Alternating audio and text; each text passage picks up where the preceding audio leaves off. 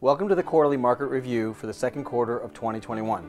The second quarter saw a gradual improvement in the U.S. economy as the federal government and several states pushed forward with reopening as COVID vaccines were made available to more Americans. Economic data was generally favorable and encouraging overall, despite inflationary pressures. For the month of June, stocks were mixed. The Nasdaq led the way with gains of 3.9%, followed by the S&P 500 at 2.2% and the Russell 2000 at 1.8%. The global Dow and the Dow edged lower for the month, negative 10 basis points and negative 1.6% respectively. Overall, the second quarter was a solid period for stocks, with a few of the benchmark indices reaching record highs.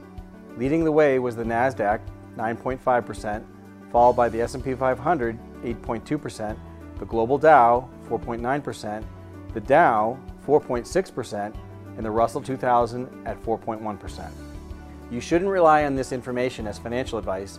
Don't hesitate to call us to get answers to questions about how market changes might affect your own portfolio.